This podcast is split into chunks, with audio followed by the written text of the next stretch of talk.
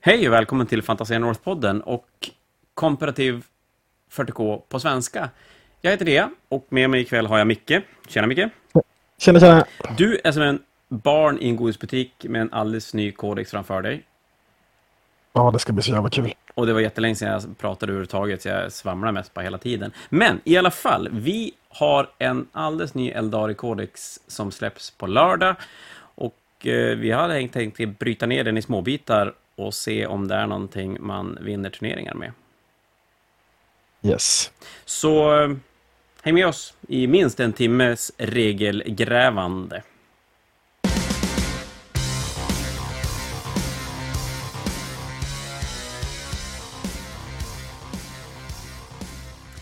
Så, först ska vi säga det att Eldarboken, eller Eldari-kodexet, släpps alltså nu på lördag.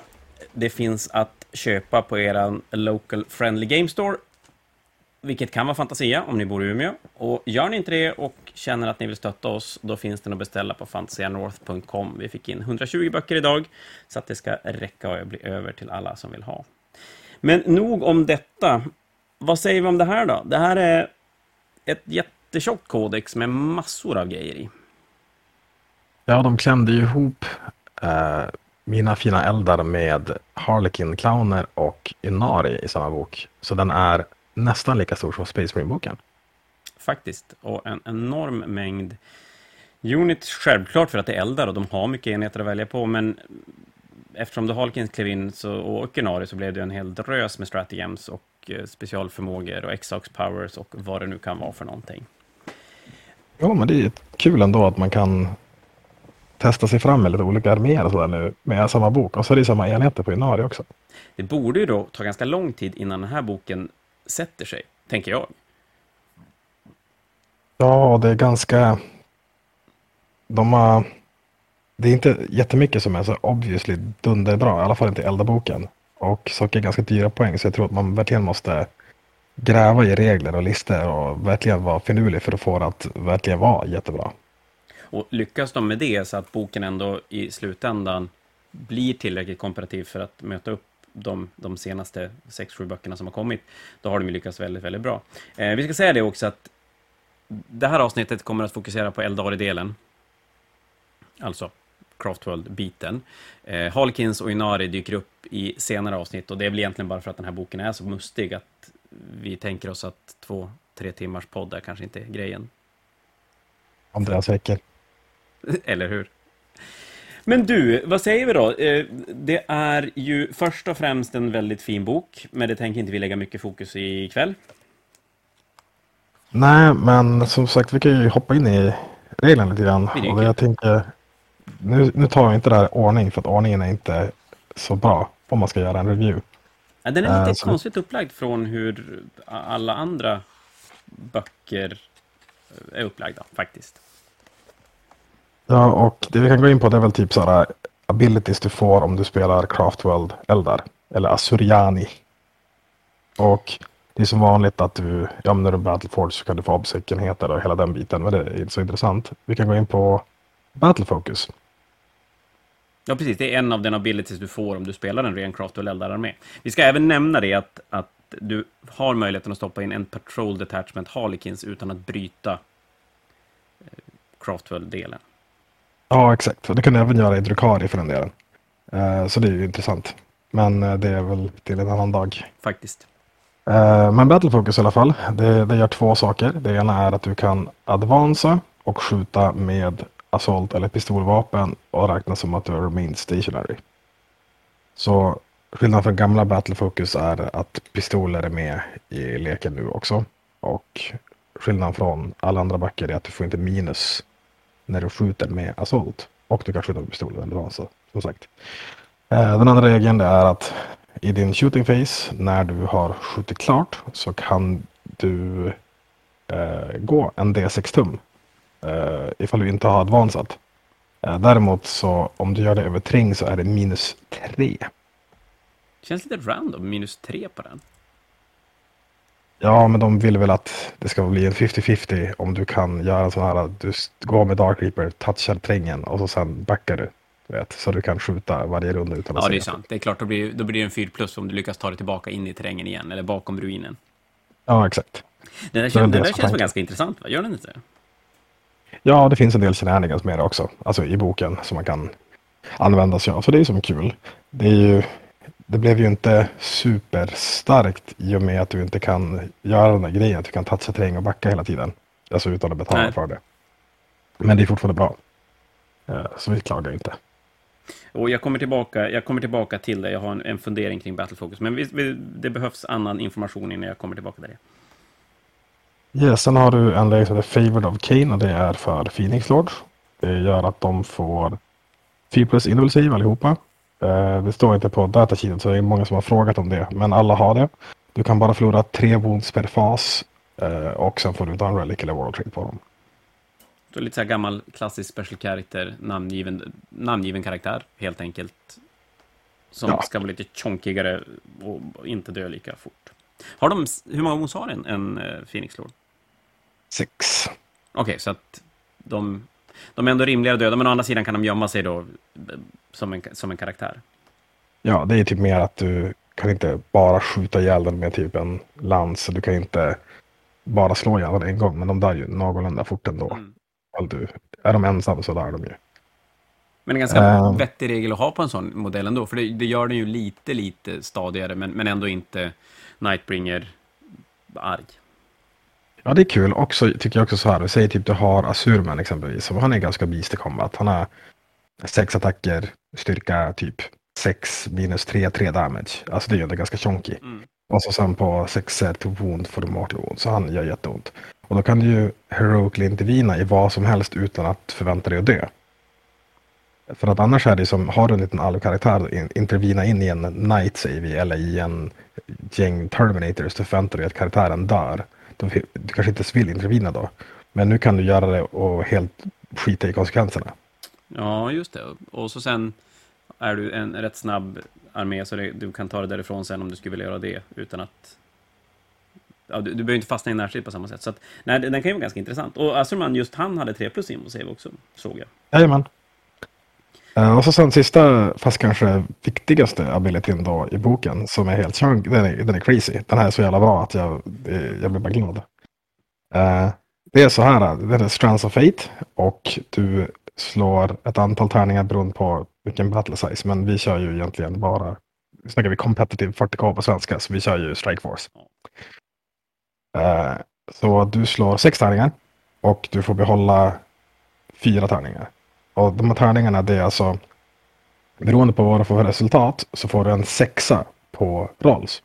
Så slår du en etta får du advance, tvåa charge, trea psychic test, fyra hit, femma wound och sexa save. Säg att du då slår sex tärningar, du får två sexor och två treor och något annat och du vill behålla dem. Då kan du byta ut vilket slag som helst som Miracle Dice mot en sexa i då en save eller psychic test. Eh, det finns lite grejer du kan manipulera med det också. Men det är ju, det är ju crazy. Det är ju alltså automat, det är inte som Miracle Dice att du slår och så bara nej fan jag fick en tvåa utan du får en sexa automatiskt. Och du får det varje battle round. Finns det möjlighet att spara de här också, eller är de, försvinner de alltid i slutet på rundan? de försvinner alltid i, i slutet av battle round och så får du nya varje runda. Ehm, Och sen såg jag att så finns- Farseer gör att du får slå, fick du slå extra tärningar med Farseers också. men du får rolla om. Eh, du får en reroll Men per fas i. Farseer. Mm. Ja, exakt. Och så sen har du Ultra får du behålla en extra tärning. Det finns en relik för att slå en till tärning och lite sådär. Eh, Men det är ju som, säger då som den armén som jag sitter och nystar på. Då har jag sju tärningar som jag slår och behåller fem och rerollar två. Så då är chansen att du får det du vill ha någorlunda stor i alla fall. Och många gånger kan det ju räcka, att charge-rollen till exempel, det är väl kanske inte jätteofta du nödvändigtvis behöver mer än en sexa för att du ska få ett önskat resultat. Nej, men typ säger vi att du ska göra en busig play med Howling Banshees. Du tar en sexa advance, en sexa charge, eh, typ något psychic test och ett par saves. Då kan du ju eh, ur en Wave Serpent så är det typ 3 plus 8 plus 6 som du först går och så sen chargear du då en auto sexa plus eventuellt mer bonusar och en sexa. Så du tar det ju sjukt långt. Ja, verkligen. Hur funkar det här om, om eh, för du byter ut då, om du, om du slår en charge roll till exempel, då, då väljer du att en av tärningarna ska vara en, du får inte välja båda eller? Nej, du får inte välja båda, du väljer en av dem. När det kommer till hit rolls och wound rolls, om du skjuter med en enhet, kan du då välja att ta, säg att du har fyra hit rolls som kan bli sexer, kan du då om en enhet skjuter plocka fyra stycken Jajamän. Så att varje samma modell sak. kan... Jag gör hur många gånger som helst. Alltså säger vi typ att du har en, säger vi en uh, Avatar of Kane. Han är ju en ganska chonky boy. Uh, med 4 plus invul och halvera damage och slå som en beast. Och du lyckas av någon anledning få fem stycken saves som du sparar då. Mm. Så kan du springa fram med honom på brädet och så sen skjuta dem med tio dark lances på dig. Så bara, nej men jag savear fem av dem. För kul. Och sen Ja. rollar du resten. Och då är det samma sak om en, en modell som skjuter sex skott, eller ja, skjuter fyra skott, då kan du välja att ta fyra tärningar som, som alla träffar automatiskt då. Ja, exakt. Eh, Jättebra. Mm, det är jättebra. Jätte, jätte, jättebra. Det man kommer vilja ha då egentligen som är mest intressant är ju typ charge, psychic test och saves. Saves är det som alla jagar, typ. Ja, men det, det kan jag tänka mig, för att, för att ett, ett hitroll, hitroll måste ju vara det som kanske känns minst intressant, eh, eventuellt advance kanske. Ja, beroende på din lista. Typ. Ja. Advance är ändå ganska bra för då kan du ta det på objektiv och grejer. Mm. Bo, typ, jag tänkte köra ult och då får du en sån här reroll wound. Det kommer vi till snart. Men och då kanske wound inte är jätteintressant heller. När du får rerolla en automatiskt.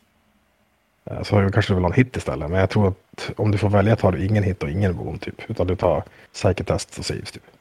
Ja, jo, men det kan jag tänka mig. Eh, typ non-charge. Frågan jag hade, jag tror för att jag svarar på den själv, men du kan inte använda en av de här tärningarna till en battle focus-förflyttning då? Nej, det kan man inte. Det var, det var vettigt. Eh, däremot så den kan ju, det, det kommer vi till sen, men det kan du ändå leka med också. Ja, men jag såg att det fanns en hel del tricks man kunde göra med, med, med det mesta faktiskt. Och det är väl i och för sig lite grann som man förväntar sig att eldar ska, ska bete sig. Men där har vi, väl några, vi har några stycken abilities som, som de har också som en sån här grundarmégrej. Och, och då är det väl deras Fast det är väl tjejen i deras deep strike och infiltreringsgrej, men det är väl likadant som alla andra arméer. Ja, det är likadant som alla andra, det var att de annorlunda. Och så shurikenvapnena som på sexer to... Är det to Wound. wound får de minus två extra i AP?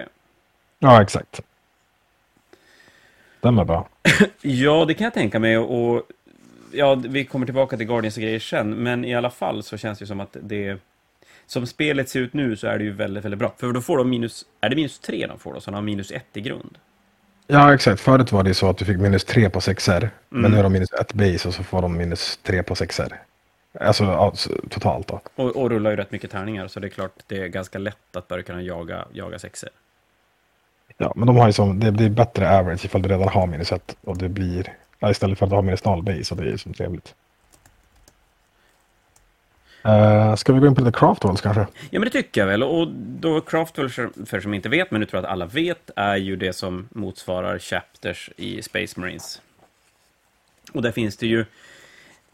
Ja, de är ju superklassiska. De här Craftwellsen har hängt med sedan Second Edition 40K. Det har inte tillkommit någon och de... De bygger väldigt mycket regelmässigt nu på hur de har sett ut ända från ja, men ända från början egentligen. Vilket jag som, som gammal eldarspelare från andra editionen 40K tycker är, skitcoolt att de har behållit som grunden i de här Crotwellsen. Och eh, första, jag kan säga när jag började spela eh, figurspel för alldeles för många år sedan så tyckte jag att det coolaste som fanns var eldar och det coolaste som fanns var ultve. För jag tyckte det var fett ballt med ben och svart och liksom hela den biten. Men då är du inte tillräckligt gammal för... de Det var gul ganska innan, I know. Ja, eller hur? Ja. Men eh, jag såg en armé som var så i alla fall och eh, jag hade inte råd att köpa eldar då för de var ju snordyra jämfört med om du köpte Space Marines liksom.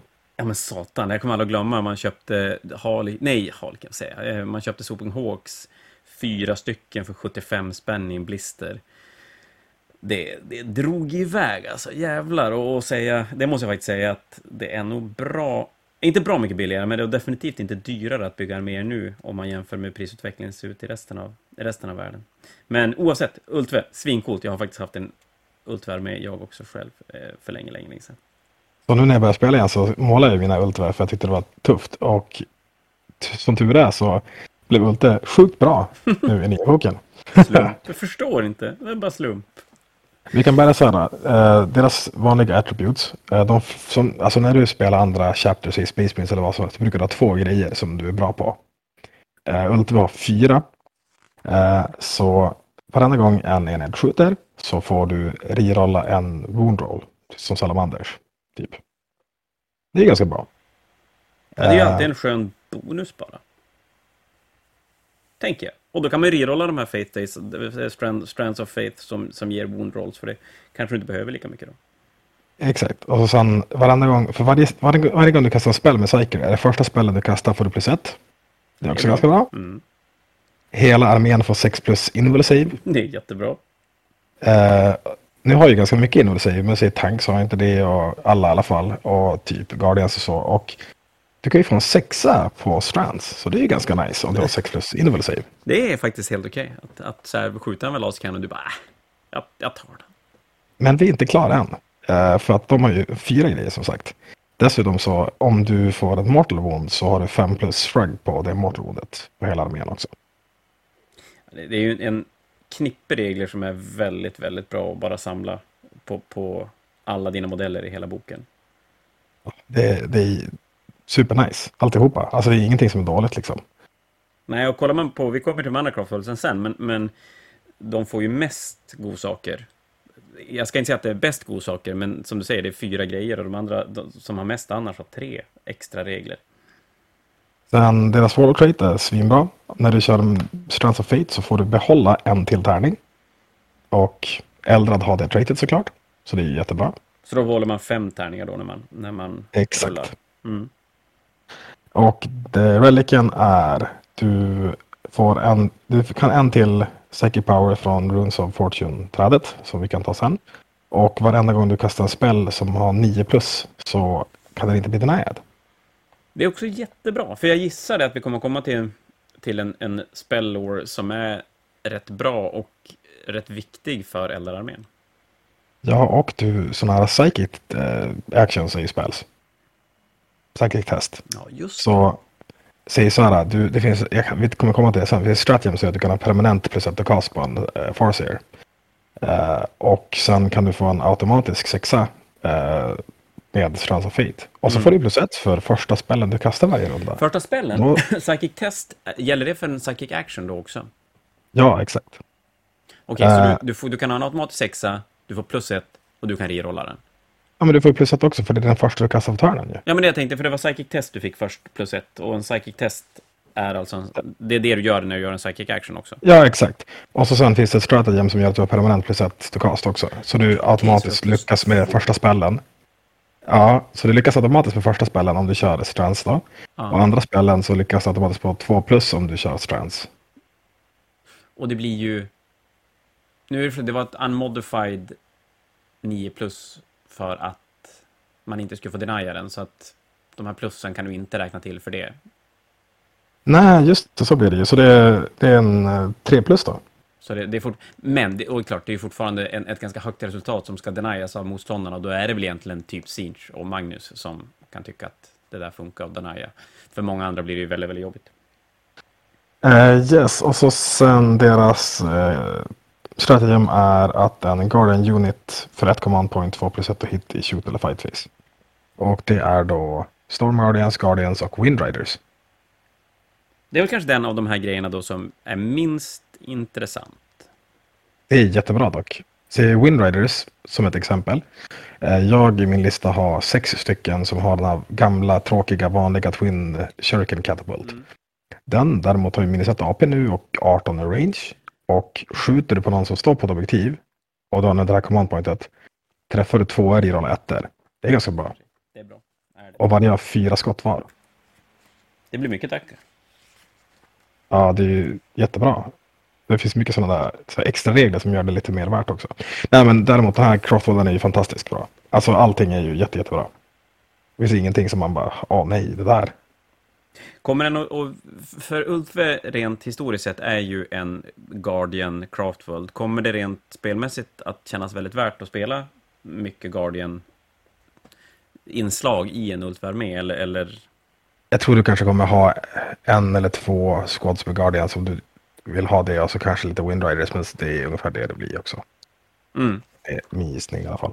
Men som sagt, att få 6 plus Invo Save och 5 plus Shrug mot Mortal Wounds är ju bra för alla gubbar som inte har det i grund. Ja, plus ett cast och det är alla wounds inte så dumt heller. Nej, det känns väldigt el el el eldaraktigt, gör det. Uh, a light talk då. Uh, den, uh, om du är mer än 12 tum bort från dem får de light cover.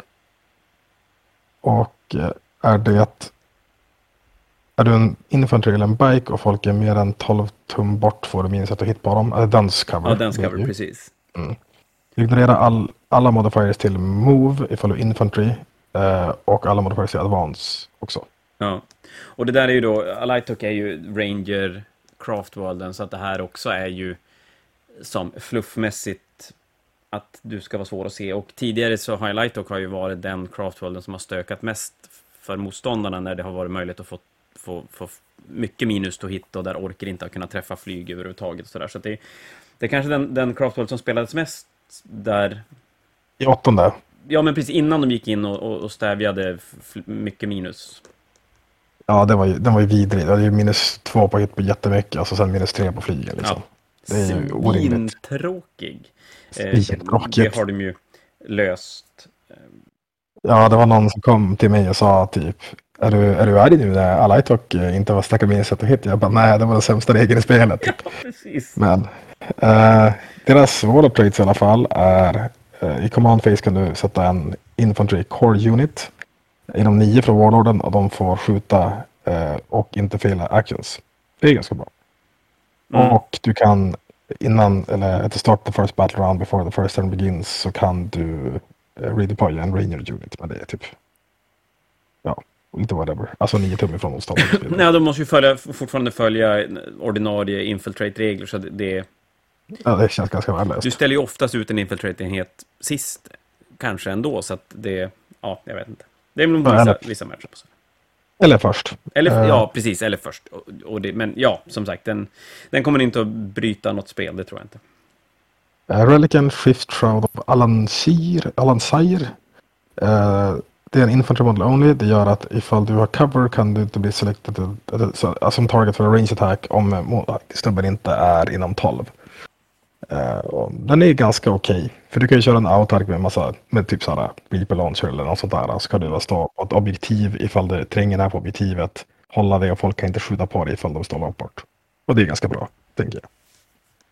Ja, ja definitivt. Det, det, det är ju absolut bra. Lite bodyguard-grej nästan. Och sen har de en så heter Pathfinders Ambush som är ett stratagem i Ja, du kan, om du har rangers på planen så får du skjuta på motståndare som droppar ner. Basically. Den här craftwallen hänger ju rätt mycket på hur bra rangers kommer att bli, tänker jag. Ja, och de är inte så bra. så att det är typ, säger vi att du droppar ner en 10 jeanstealers, du spelar jeanstealerkult och så skjuter du med fem rangers på dem så dödar du kanske en om du tur. Uh, så att... och då tog du det mjukaste, mjukaste du kunde hitta hela spelet? Så. Ja, men lite så. De är ganska dåliga. Alltså Rangers, de har typ styrka 4 minuset. Liksom. Ja.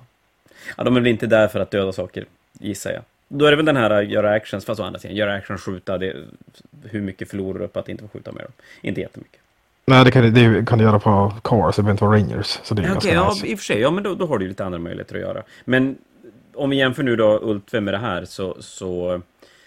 Nej, det här är sämst. Alltså det här är jättedåligt. Ja. Ingen kommer spela Lightock. Eh, sorry, men det är för dåligt.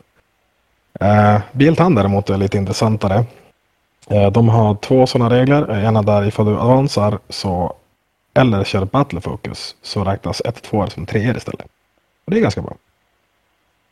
Och så skjuter du med en enhet så får du rerolla en hitroll. Och det är också ganska bra. Det är samma som Camelot mm, och Blackheart. Uh, deras wall trait är jättebra, natural leader. Den gör att du tar en core unit inom 6 från warlorden och, until en, och så får du fulla rerolls på den enheten, alltså to hit. Som chapter master. Ja, just det, det blir en sån ja. Och, och, det är ju jättebra.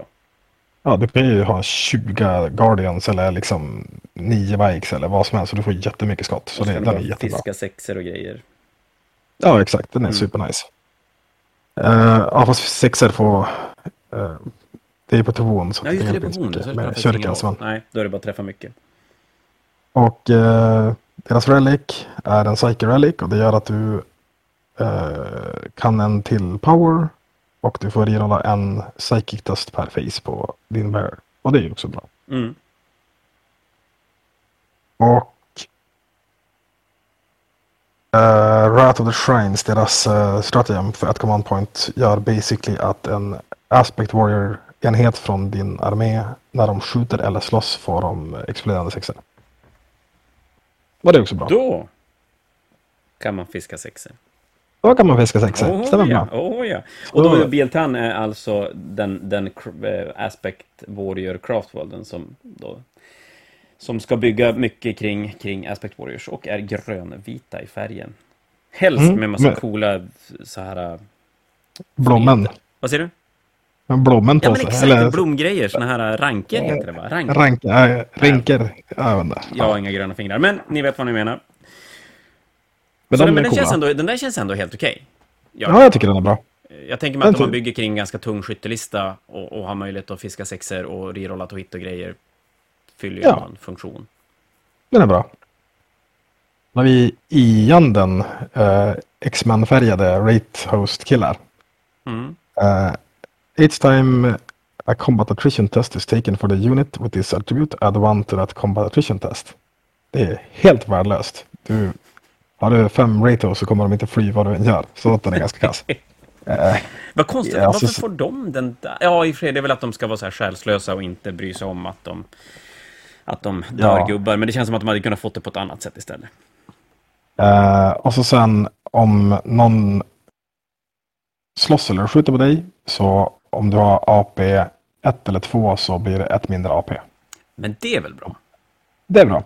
Det är jättebra. Jag tänker mig att vi kommer att komma till statsen på de här sen. Men jag tänker mig att om man, om man bygger i anden och spelar den som den inom citationstecken och ska, att det ska vara mycket Wraith-grejer, så lär det ju vara ganska tankar med i, i grundstatsen bara och så får det här som en, en skön bonus.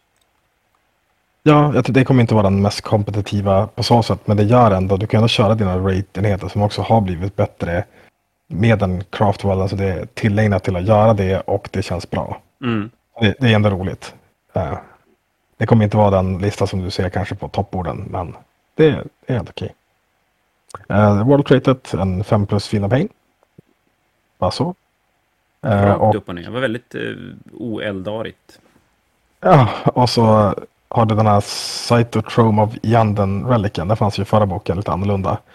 Och den gör så att i din command phase tar du en Spirit Host Unit, alltså Yanden Spirit Host Unit då, 9 tum ifrån Baron och until end of the phase får du, eller until end of the turn, nej start of next command phase, nu är jag så svamla. Får du en till attack på enheten, det är ju bra, och du kan göra battle focus moves med dem. De har inte det i base. Okej, de kan inte göra Battle Focus Move Wraith Guards. Nej, alla har inte det. De flesta har det, men inte Mm. alla. Men det, det är också bra. Alltså en till attack på en enhet. Säg att du har tio gubbar och det är tio attacker. Det är bra.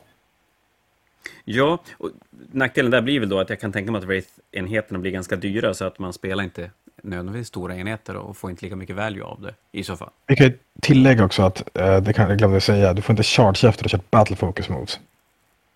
Det är samma som ifall du advansar får du inte charge. Alltså Mm. unleash. Och där finns det ingen så. tricks du kan göra för att få charge heller. Nej, exakt. Och så att eh, det är ju, att de får battle focus och en attack, det är lite så här, eh, lite whatever kanske. Om det, att det är båda grejerna liksom. En eller den andra hade ju... Ja, det liksom, känns nästan som att det skulle vara en... Du kan... eh, Välja en, Man kan typ. välja en av dem, men, men att det är enkelt att ge dem båda. Det, ja. Men, men man, kanske ska, man kanske ska se det som ett, ett val man gör, även om man har tillgäng, båda tillgängliga, så, så är det väl så det oftast kommer att bli. Ja, och så sen har vi stratagemet, ett command point. Så är det, har du, väljer du en spirit sayer på, din, på planen och en spirit host unit på planen. Och until end of the phase så kommer spirit hosten att få spirit sayerns spirit mark ability. Spirit, spirit. Ska vi, det, var, det var spirit, spirit, spirit. Vad innebär spirit mark ability? Det är lieutenant. Basically, du får rerolla ett till wound. Okej. Så du kan kasta den auran till vart som helst på spelplanen för ett command point. Det är ganska bra. Mm. Du behöver inte springa efter dem med din karaktär som du kanske vill ha skyddad mot assassinate och sådär. Så det är så bra. Mm, mm. Det är så, Men- jag tycker att det är, en sån här, det är en rätt stabil craftworld. De har som bra grejer men det är inte så att man skriker av lycka heller. Så än så länge har vi en ganska tydlig fördelning. Vi har Ultve på första platsen, Bieltan på andra, eh, Ianden på tredje och Alaitok sist. Ja. Men då kommer vi till Samhain och de här är faktiskt bra på riktigt också. Ja, Simon har ju eh, genom åren tenderat att vara lite halvbruten. Det är så jetbike-killar, hela åttonde så när du kunde blanda som du ville så hade du ju alltid Samhain jetbikes så kunde du advance och charge och grejer. Och jag vill ju nästan vidhålla att en av de mest brutna kodexar, period av kodex vi har sett, det är väl Simon-listan i slutet på sjunde. Jetbike. Men då var du lite off, då var inte du riktigt i in the game. Nej, jag var inte det. Så att jag, jag började aldrig bli dålig igen. Men lyckas ändå spöa Tau nu med gamboken. Ja, faktiskt. Galet. Galet, galet. Ja, men vad säger vi, Nej. Simon? Samhain, eh, två stycken grejer som deras saker. Det är, du får rerolla charge moves för alla Samhain units. Det är jättebra. Och du får fallback and charge med hela armén. Vilket också är Det jättebra. är jätte, jättebra. Det var ju det som gjorde att White Scars var jättespelade där ett tag. Mm. Liksom. Eh, eller en av anledningarna kan man ju säga. Eh, så det är ju supernice. Och Wall of Trated är Wild Rider Chieftain. Så det låter lite tufft också. Uh, Warlorden får en till attack. De får göra en Heroic Intervention 6 tum. Och Ja, det var det. ja, det var det. Alltså, det, det helt den är ju skriven väldigt lång, men det blir ju så att de, de, får, de får aktivera en inom sex och de får faktiskt flytta sex också. Ja, nej, det var, det var reliken jag var intresserad av egentligen. Så jag tyckte det var bra. Ja, okej, Eh, vi, det- vi hoppar, då skippar vi Wall Trader, för den var... Ja, den var sådär. Men nej, den här var sådär. Each time the bearer makes a melee attack, the bearer made a charge move or heroically intervene this turn, add one to strength and damage och AP. Det är ganska fett. Har man någon karaktär man kan slänga det på som... Där det blir... Typ en autark med lans på en jetbike som kommer flygande och helt plötsligt får typ jet, alltså högre styrka då, men 3 damage på chargen och AP 5. Det är AP5, ganska det är fan respekt alltså. Ja, och så sen 3 damage är jättebra till att börja med och sen får Ja. han fallback och chargea efteråt och rerolla sina charge rolls. Så han blir ganska fet. Det blir, lite trixigt. Och det är ju utan Warlord traits. Då kan du ju sätta något Warlord trait på honom som gör lite tjockis också. Ja, för det ska man säga, att man behöver ju inte använda de här Wall of Tradesen även om du spelar den här Craftwallen. Nej, exakt. Utan Utan, det är ju ju ta, En, en extra Wall of Trade du har att välja mellan. ja, och då kan du ju som, det finns ju Warlord traits sen som eh, ger typ, ja men bättre survivability och allt möjligt. Så den kan ju som, han kan bli ganska beefy och det där är ju som en, en bra relic.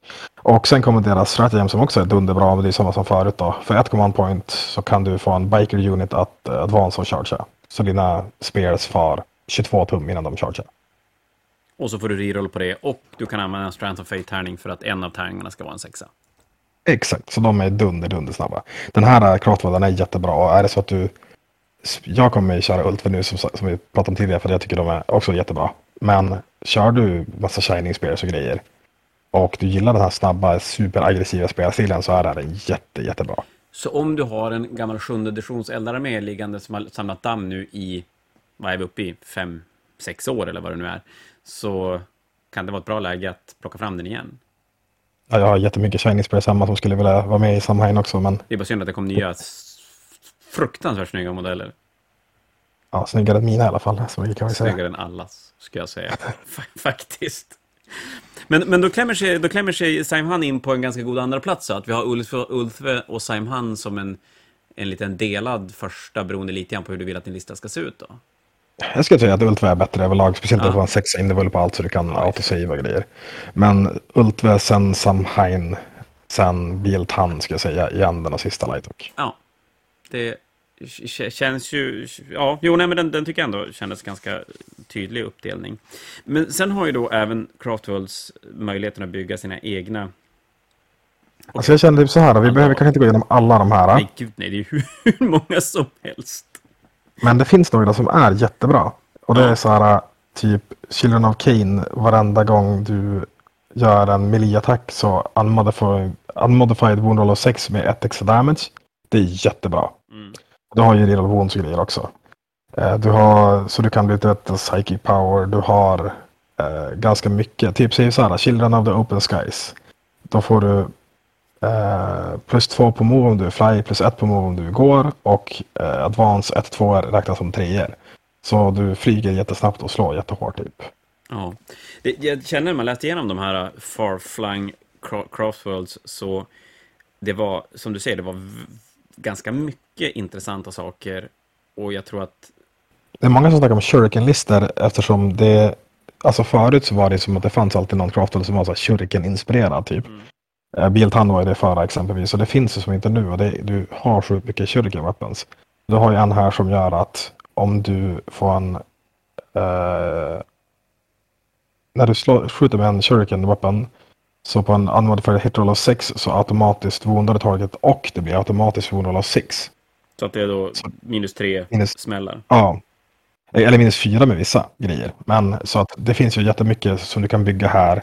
Framförallt, det finns lite på Mili som är nice och det finns det som är kyrkan som är nice också. Om man ska bara göra snabb genomgång. Liksom. Och, här, och här har väl en, en del som jag tror att det kommer ta ett tag innan det sätter sig lite grann om det finns grejer i, i det här som skulle kunna göra listan ännu bättre eller, eller öppna upp andra enhetsval som, som är värda att stoppa in. Beroende lite på... Det kommer nog vara så när metat förändras så kommer det poppa upp sådana saker som att ja men nu helt plötsligt är det asbra läge för kyrkan-meta. Då kommer det komma liksom sådana där craftwells från ingenstans. Typ. Ja. Och, och kanske håller då boken mer varierad under en längre tid. Och det skulle ju vara fantastiskt om, om det blir så. En sak som jag reagerar på lite grann när jag läser boken också, det är att, och det här får du rätta mig om jag har fel, men det känns lite som ett nytt, lite så här regeltake som GW har nu.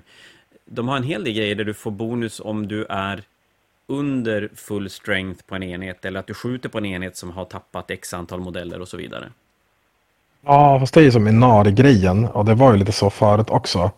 Ja. Uh, Inari har mycket sånt bus för sig. Alltså ifall du inte är full strength typ. Ja. Sen har de en sån sak på, på Crosswell Eldar, men jag tror att de la in det de gjorde playtest. Det är, vi, kan, vi går in på stratagems nu ändå, så jag kan ju säga det nu. Men det finns en stratagem som heter Avengers of Asurian som är om du har en Dire of the Unit får du skjuta två gånger. Men bara om den är below its starting strength. Mm. Jag tror att den här var inte below its starting strength från början. Utan de bara, ja men de får skjuta två gånger för två commandos, det blir bra. Och sen var det någon som speltestade och bara, du det här, det här går inte. De kostar 120 poäng för 10 stycken och skjuter typ fucking 33 skott. Alltså bror, ja. det, det går inte. Så jag tror att det bara var det det låg i egentligen. Jag ska ärlig. säga att de har en Craftworld här, hemmabyggd Craftworld, som också bygger på att du ska vara under eh, Ja, just det. Så det finns, det finns lite mer, gör det. Så att jag inte framstår som helt jävla idiot. Men det, ja. det brukar jag göra ändå, så det är lugnt. Eh, men oavsett, man har väldigt, väldigt mycket att ta hänsyn till när man väljer Craftworld. Både de här fem färdiggjorda, men även som sagt de här man bygger själv. Att det finns rätt mycket saker att, att kika på. Ja, skulle man säga den som är obvi, alltså man ser bara rakt upp och ner som är bäst är den Ultve. Uh, men det finns play i de flesta. Mm. Förutom Alight som är sämst. Utan, ja, Alight. Vi får se när Guardians kostar, nej, när Rangers kostar tre poäng styck. Då jävlar. Ja, då blir de bra. Då blir det brutet. Brutet, brutet. Uh, men vi kan gå in på lite strategems då. Absolut. Och där har de många, men som sagt det är en, en stor bok och det är ju jag skulle inte vilja säga att det är tre kodexar i en, men det är typ två och en halv kodex i en. Ja, vi kommer ju hoppa över Harlequins nu så att vi tar bara de som är äh, eldar. Uh, och jag tänker vi, vi läser inte alla ord för ord utan vi säger vad de gör. Jag tycker bara, inte det, att vi, vi går igenom dem. Och det, det, det, kan vi säga också, att vi kan ju hoppa över en del som, för, för även i eldarboken så tillkommer det ju de här som vi numera nog kan kalla generiska stratagemsen som ger en extra wall of trait, en extra relik till exempel. Sju, slåss en gång extra i närstrid hade de också för tre command points va? Eller var det, det var Harlequin? Uh, det var Harlequins, ja det är Harlequins. Ja, uh, men den första, The Great Enemy, det, den fanns som i förra boken också. Det är ifall du vill busa med en uh, melee attack på en Slanesh unit får du rulla hit och wound, för de är ju ancient enemies. Förmodligen spelets mest använda strategi. Ja, exakt. Man möter mycket Slanesh nu för tiden. Ah, ah, inte super, kanske. Men det blir väl, ja, förhoppningsvis. Och när man väl möter Slanesh, då glömmer man det 100% av gångerna, för man använder det som aldrig. Ja, Ja, jag glömmer ju alla strategems hela tiden. Så att, ja, jo, nej, jag, jag, tror att det är så att den där kommer inte att se mycket användning. Uh, matchless agility. Uh, när du ett command point, när du gör battle focus move så får du en automatisk sexa. Det är jättebra. Den där är ju jätte, jättebra. Mm. För där har du väl den här Dark Reaper-enheten som står bakom en ruin. Går fram, skjuter, går bakom ruinen igen. Ja, exakt. Och vi kan ju säga att det finns ju även Fire and Fade eh, som har funnits sedan förut också. Den kostar två command points och eh, den är 7 tum istället. Då. Så du kan göra båda. Och alla har ju inte... Eh, vad heter den? Battle Focus heller. Typ just rate, rate Units och så. Och Så de du får använda olika- Firing Fade då istället för den här Lightning Fast React. Nej, förlåt. Matchless Agility. Ja, och typ vehicles och sånt också. Mm. Eh, och så sen har du Advanced kan du använda, and Fade. Det kan du inte göra med den här. Så att det finns ju lite olika plays. Mm, mm. Eh, Lightning Fast Reactions, det är, den är som den var förut. Du kan göra det på allt utom monster. Och uh, den kostar bara ett command point nu. Och det är min sätt att hit för övrigt, för de som inte vet. Och det är klart, den blir ju, den blir ju sämre när, man, när det är mindre värt att, att få mycket minus to hit. Ja, men den, den är fortfarande jättebra, typ mot Tau och sådär. Eh, så att uh, man klagar inte. Uh, Bladestorm, det är i shooting phase. När du skjuter med ett shuriken-vapen så sexer exploderar för ett command point. Här börjar man ju se mängden skott som kan komma ur en eldararmé. Om man bygger den kring Guardians och Dire Avengers och liknande. Kör den där Hail of Doom så sexer automatiskt eh, träffar och woundar på sexer och så sen de får en tillskott på varje sexa du skjuter också så får du så stacking typ. Det är ganska nice. Det är ganska nice. Och sen när du väl skjuter färdigt, då springer du och gömmer dig. Ja, exakt. Uh, Marshall and Retrieve, ett poäng. Guardian Units eh, i fighting shooting får rerolla ettor. Det är bra. Ja, om du inte har tillgång till... Det var Bieltan som gav fulla rerolls på, på sin Wall of Trade, till exempel. Ja, men det är på en unit så det där är på alla på spelplanen. Det är som mysigt tänker jag. Mm. Eh, däremot så har de eh, om ja, de har en inbyggd regel så står de på ett objektiv och skjuter så får de rerolla ettor redan. Har Guardians det? Ja, Okej. exakt. Så att eh, det är ju som ja, eh, Defend, Guardian Defenders då. Och andra Guardians har typ när du skjuter på någon som står på objektiv tror jag. Mm. Så att du har den ganska mycket reroll one så den där är lite överkurs men det är ju ändå bra ifall du ser att du droppar en enhet och skjuter eller vad som helst. Känns, det där känns väl som ett sånt strategem som de flesta arméer kommer att ha någon variant av. Ja, jag tror det också. Sen har du Fire and Reposition. Det är ifall du är en outcast unit. Jag tror att det är eh, Rangers typ.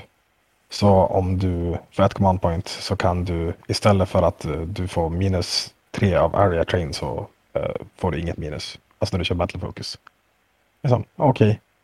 Rangers, whatever, next. Ja, den, den kommer inte. Jag undrar om de här piraterna kanske är outcast också, skulle jag kunna tänka mig utan att veta Ja. säkert. Men det kanske är dem annars, inte. Men eh, den är inte så intressant ändå. Nej. Du har ju ändå en som ger en sexa automatiskt, så varför ska du ignorera trean och sen rolla ändå, så rollar den tvåa typ. Det är så här, ja, okej. Ja, det är inte så noga. Bra Men, bortkastad en command point. sen har du den här som vi snackade om, att du får dubbelskjuta med Dire Avengers när du är below starting strength, och den är ju jättebra. Är det då man vill gå fram och nacka en av sina egna Avengers? Ja, det, man kan inte göra det längre. Förut kunde man på ett sätt, men nu går det inte. Eh, sen har du en som, ifall du är en Farseer, Shadowseer, Evrain eller Incarn så får du kasta en till spel för ett command point. Mm. Känns också ganska standard för psychic-tunga eh, arméer. Yes. Men sen har du en som är jättebra som eh, inte så många har tänkt på än tror jag. Det är också Farseer, Shadowseer, Brain. Men det är för ett command point så när du har kastat en, gjort en psychic action så får du även kasta en spell efteråt. Och det är supernice. Svinbra. Psychic interrogation sekundära med den där känns ju ändå ganska mysig. Om vi nu inte har vi inte kommit till deras egna specifika sekundära, de kanske har någonting som är ännu bättre där, men... Nej men det där är bara jättebra. det blir ju jättebra. Ja, helt klart. Eh, sen har du Phoenix Reborn för ett command point. Eh, så ifall din Phoenix Lord dör så på 4 plus kan den ställas upp igen med D3 wounds remaining. Det är once per battle Mm, Make no modell. friends stratagem. Ja, alltså det värsta är att det finns sådana förut som är, kostar mer eh, command points på andra mer. Men här kostar bara en så kan man som ändå bara, ja okej, vi provar väl. Men det är väl en command point en sån här grej ska kosta när du får tillbaka den här typen av modell. Alltså det är ju... Du får inte Ja, på fyra plus. längre heller. Nej, exakt, jag tänker också det. För det fick du göra förut och, ja, och då blev det ju bättre. Jag, jag såg Bebbe spelade i butiken i, i förrgår och fick tillbaka en stor night på 4 plus. Ja, jo. Nice. Eh, sen har du Avatar Resurgent, två command points. Om din avatar dör i fightfasen så ställer han sig upp igen, får två extra attacker och slaktar sitt motstånd. Men här blir jag lite fundersam, för här har de inte skrivit att avataren slåss med sina fulla, utan den slåss ju som att den är brackad då, gissar jag. Eh, ja, det kan jag tänka mig att den gör faktiskt. Det är kanske därför den får extra attacker. Det är ju rätt crappigt. För den blir, nu vet jag, jag har inte hunnit riktigt kika på hur mycket sämre den blir av att, att så skada, men generellt sett känns det ju som att då blir det inte så himla, himla intressant. Och så kostar det två CP också. Eh, det som händer är att den fortfarande träffar på, på 2 plus. Då, och den får tillbaka sina attacker som den precis. missade. Ja, just det. Ja, men då ja. spelar det ingen roll. Då har de gjort det snyggt. Han, han slår som att han är oskadd helt enkelt. Ja, exakt. Och det, sen, eh, ja, han får inte göra det ifall han redan har slagit i den fightfasen och så. Så det är typ som de här eh, andra sådana där. Ja, Okej, okay, han får inte slå två gånger utan det, det blir istället Nej. för... Ja, det, ja. Sådär. Uh, sen har du en som heter Battle Psychers och det är om du har en enhet med fyra Warlocks i sig. Så får du, när du kastar en sån här Runes of Battle, det är de här gamla, du vet, typ Protect Jinx säger vi. Ja. Uh, då är det ju, höjer du save eller sänker med ett motståndaren och då får du välja båda effekterna istället för bara en. Okay. Två Ja, det kan ju vara bra, men hur ofta spelar man fyra av Warlocks? Jag har inte kollat på listan så pass så att... Ja, men det är en liten grej nu för att eh, det förut så var det så här typ att alla kostar lika mycket oavsett och när du sätter dem i en grupp så har de inte character keywords så blir de bara sämre. Nu är det så att en Warlock själv kostar 40 poäng och är en character men tar du flera i samma grupp kostar de 20 poäng men då har de inte characters. Mm. Och helt plötsligt är det så 20 poäng, det är ju vad en intercessor kostar. Då är det inte så spela, det är ganska nice ändå tänker jag. Ja, och då får de kasta en sån här Runes of Battle per unit då?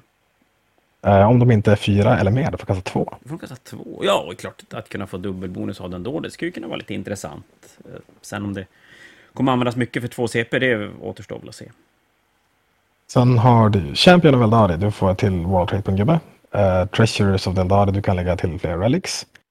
Uh, och sen har du en som är Ja, sen har du en som är jättecool, det är Relics of Shrines, som är för ett command point så får du två stycken relics fast på Exarchs istället. Och de har så speciella relics. Så det blir som en en för två då. Ah, okej, okay, så ja precis, de, de, det, det heter alltså relics, det exarkerna får. Jag tänkte annars Relic of the Shrine skulle inte vara extra relics, men Treasure of the Alderi är extra relics. Totalt förvirrat, mitt lilla huvud exploderar. Ja, men då får du speciella Exarch Relics, men du får två för den istället. Ja, just det. Vi ska komma till, för Exarcherna har en, en hel, ett hav av regler de kan fylla på med. De har sina egna relics och sina egna, som typ speciella Exarch Powers som wall traits och allt möjligt. Uh, sen har du en som heter Seer Council som är jättebra. Det fanns förut och den var så varje runda kastar du den, kostar ett command point och du får placera ett cast på en Farseer om han står bredvid en Warlock. Och nu är det så här, om du har en Warlock Unit innan spelet börjar eh, som är två eller mer modeller och du har en Farseer så betalar du ett command point och är de bredvid varandra så får du plus ett to cast på Farseern permanent i det spelet medan de är i närheten av varandra. Vi kommer tillbaka till Ultvi-grejen då, att du får plus ett och så får du plus ett Just. och så får du välja en sexa. en sexa och så får du rirolla. Ja, fast du, ja, rirollen blir lite annorlunda men det är, eh, om du rirollar för en command point så får du väl inte behålla din sexa tror jag. Nej, okej. Okay, nej, i och för sig, du rirrar båda, ja. Just det. Ja, det ja. går ju inte. Men det som är coolt med det här också, det är typ att då blir dina Warlocks blir bodyguards av det. Så att då kan du ju stå med en eh, Farseer på ett objektiv och ha Warlocksen bakom en vägg och så kan Farseer hålla objektivet och hela den biten. När ska man ändra bodyguard-regeln då?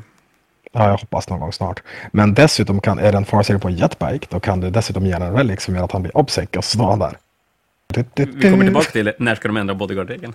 ja, jag håller med. Faktiskt. Det är ju superdumt. Jag lirade mot, mot Custodes i helgen och så står Trajan på ett objektiv framför en ruin. Bakom ruinen står tre bodyguards. Där bakom står det en någon kaptensnubbe och väntar på att Heroic intervina och så står det en bike-kapten med Strike Last. Och man bara, okej, okay, jag kan inte skjuta på dig. Och går jag in i dig så dör jag. Mm. Och obsec. Så att man kan inte bara peta med något skit i andra hörnet av objektivet och ta över det heller. Ja, det är jätteirriterande faktiskt. Det finns ju många sådana grejer.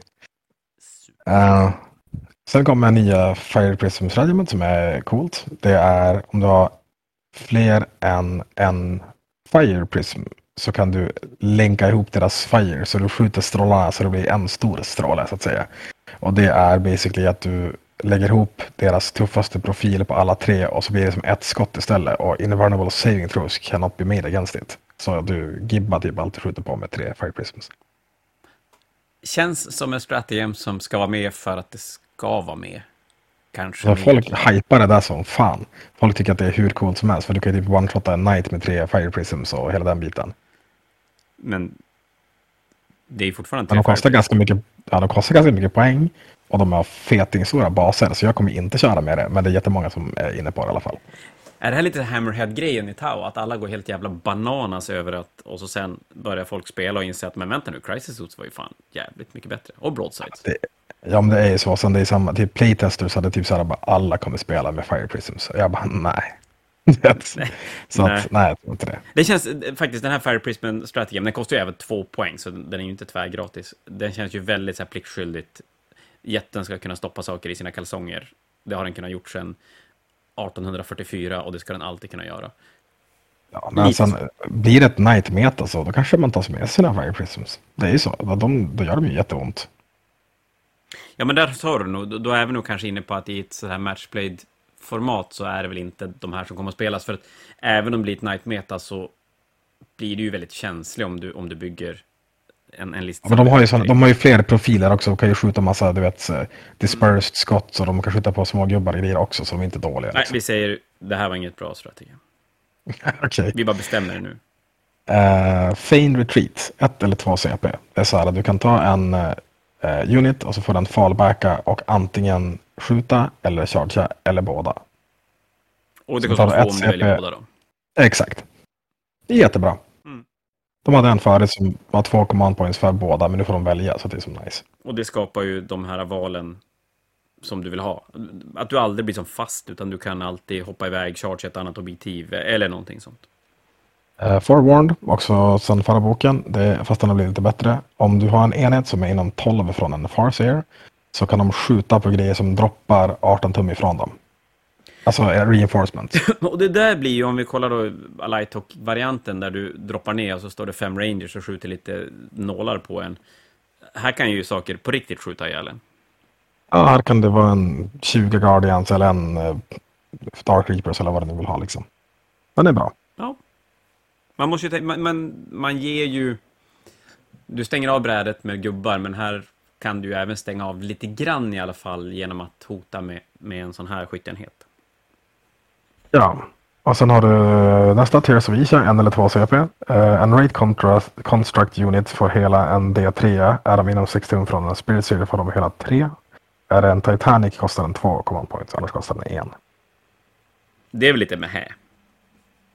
Ja, den, den, den kan ju som vara, alltså jag tror, ska vi, Rate Lords var ju en grej förut att du vet de eh, blev sämre när de eh, ja, men tog skada, men jag tror inte de blir det längre. Nej, jag vet inte hur många bonus... Nej, de blir inte det längre så att det, nu spelar det inte så stor roll egentligen. Eh, men till typ ditt plan kan du väl hela, så rate-planet typ tror jag. Grejer. Och din knight typ ifall han är bracketad. Mm. Det kan du ju få en upp på den bracket. Så det är som, det går väl att använda inte så jättespännande. Jag tror ju att det är en sån där man ändå kommer känna att man vill använda command pointsen till någonting annat istället. Ja. Uh, Fire and Fade, du får gå 7 tum efter du har skjutit. eh, om du inte är en aircraft. Du får inte hoppa in i en transport igen, som du fick förut. Nu ska vi, vi viker in den här bara, om man inte är Harlequin. Om man inte har det. Exakt. Vi kommer tillbaka till det en annan dag. En annan Nej. dag. Du får inte göra det här om du redan har gjort ett battle focus move. Så du kan inte hoppa en D6 plus 7. Nu fick jag svar på min fråga när vi pratade förra strategemet. Då kan du alltså inte använda båda strategemsen på samma, samma enhet. Nej. Rimligt. Uh, Phantasm, det är som förut. Du får redeploya tre units. Men nu får du sätta dem i strategic reserve också om du gör det. Så det här är ju någonting som alla arméer verkar få nu.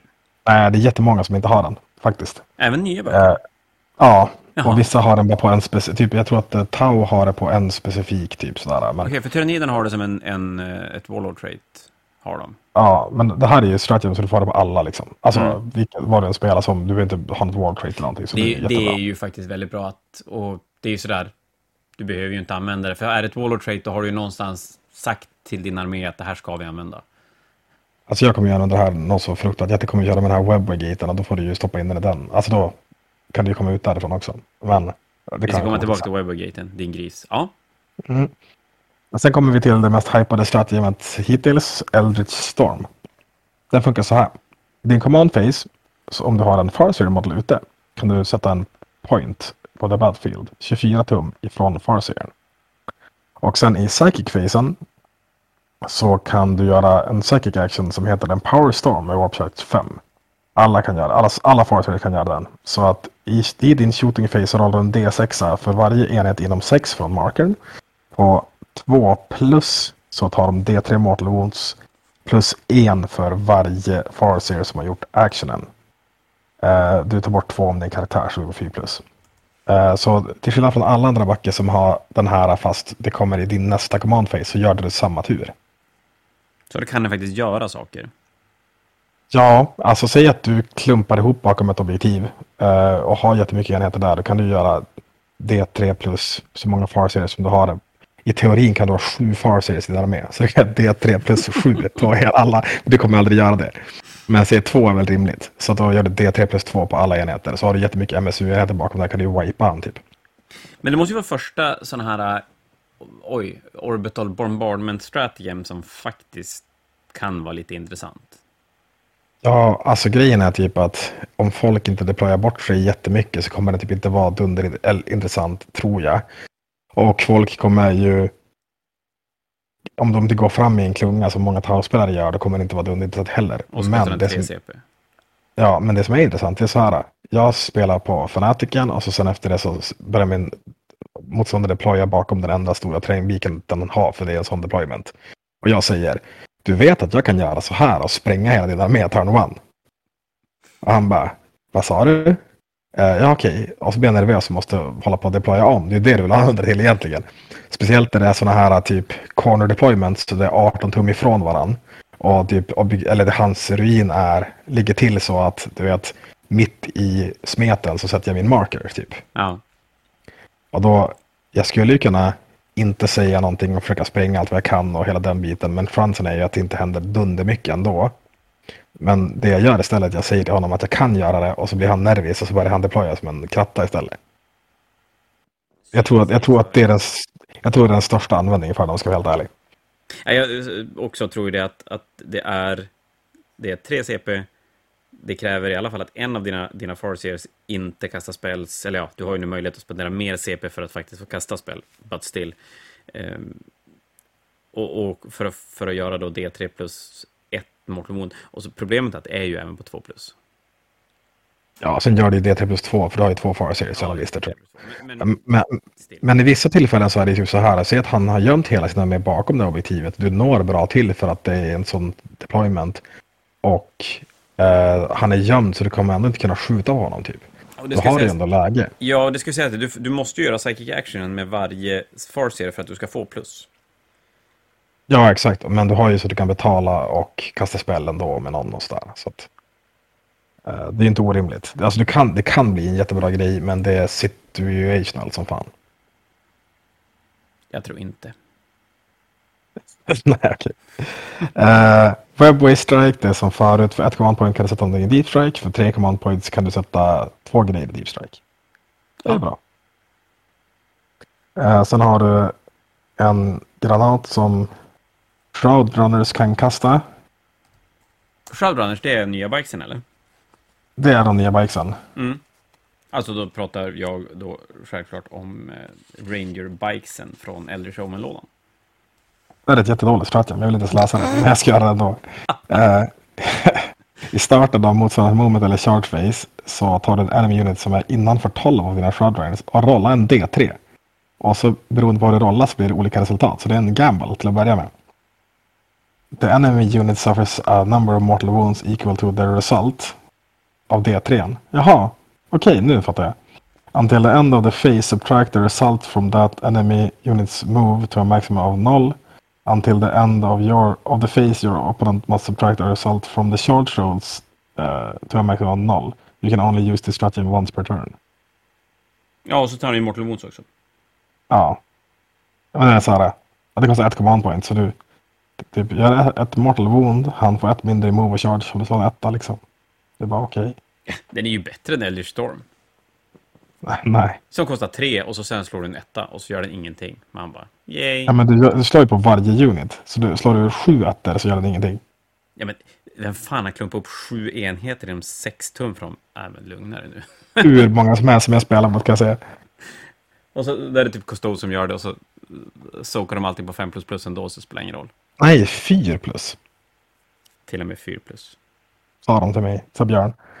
Eh, sen har du en som heter uh, Shield Discharge. Det är nu så här, Wave Serpents har ju en Serpent Shield, det vet vi alla. Ja. Eh, förut så gjorde den att du fick minus ett damage.